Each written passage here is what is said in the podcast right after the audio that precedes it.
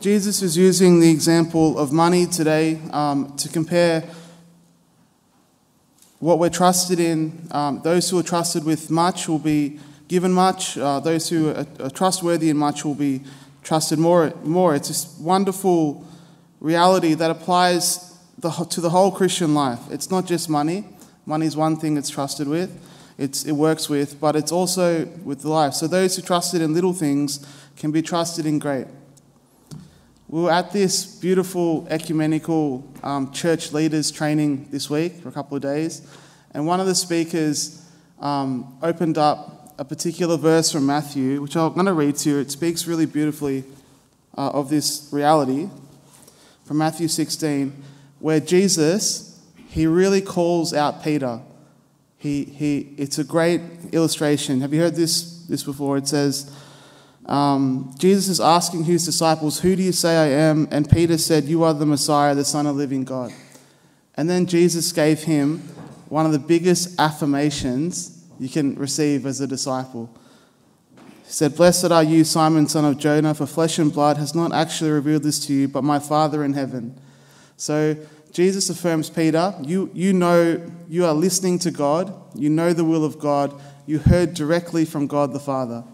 Wow, what an affirmation. Can you imagine the other disciples? Wow, Peter must really have a good prayer life. You know, that's, that's really wonderful. Peter heard directly from the Father, and Jesus said, Spot on. You know who I am. God the Father revealed it.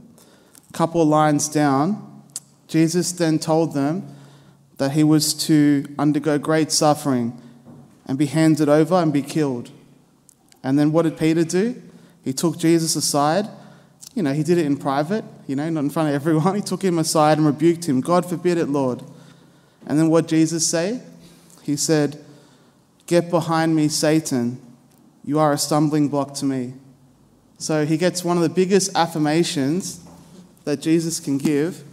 And then immediately after, he gets one of the biggest um, kind of what would you say this? well, parents, how would you say that? A kind of correction that you can give. Get behind me, Satan. You're not in the will of God. This is Satan's will, what you're doing. This is not my will. Far out. it's those who are trusted with a lot, those who are given a lot are trusted with a lot. See, the main thing here is the will of God. We are given the will of God, God reveals it to us.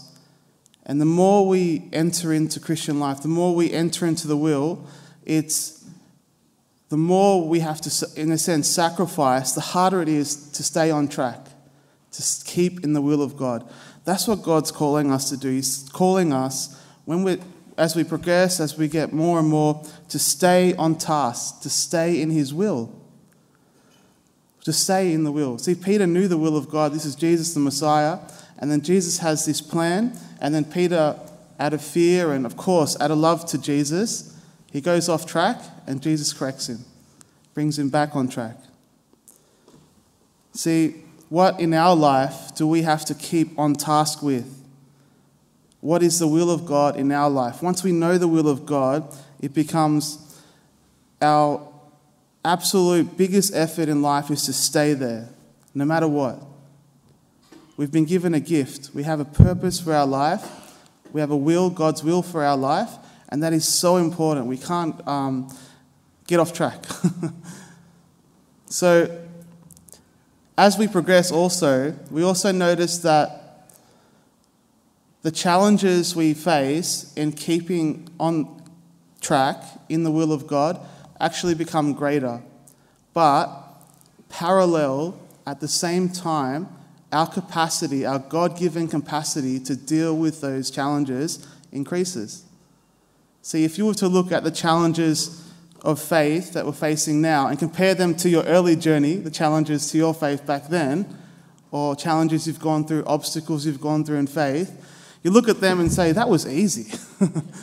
Those other challenges, they were so easy challenge them going now are harder. But our capacity, our God given grace to stay in His will, to stay close to Him, to receive from Him, to, to live this life increases. The more we get uh, the more we're trusted with. You know, it's, it's that beautiful reality in our lives. And the way we have to stay in, we have to stay with Jesus, we have to stay in prayer, asking for more, asking for the ability to overcome challenges. And as we do that, we grow. We become more like Him. We become more courageous. We become more able to listen to His voice and to, and to live out His will for our lives. So, Lord, we ask for your grace that we'll be trusted with a lot. Lord, that we'll overcome obstacles in our life and stay firmly on your will. Amen.